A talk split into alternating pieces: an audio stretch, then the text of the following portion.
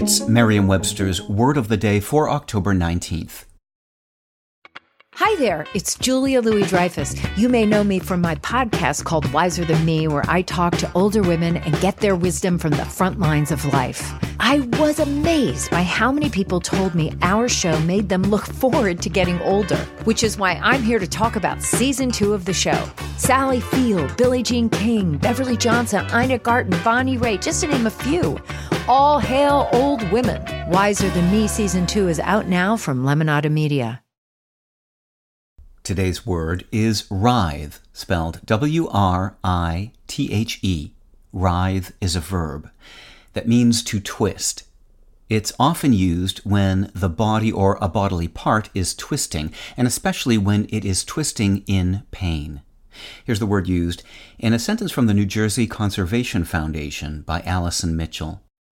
These recently introduced earthworms go by many nicknames Asian jumping worms, crazy worms, wood eels, Alabama jumpers, or snake worms.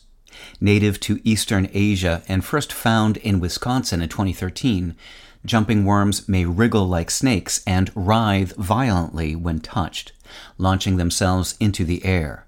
Like some lizards, they can shed their tails to escape predators. The word writhe wound its way to us from the Old English verb writhan, meaning to twist, and that ancestral meaning lives on in the word's current uses, most of which have to do with twists of one kind or another. Among the oldest of these uses is the meaning to twist into coils or folds. But in modern use, writhing is more often about the physical contortions of one suffering from debilitating pain or attempting to remove oneself from a tight grasp, as, say, a snake from a hawk's talons. The word is also not infrequently applied to the twisting bodies of dancers. The closest relation of writhe in modern English lacks any of the painful connotations often present in writhe.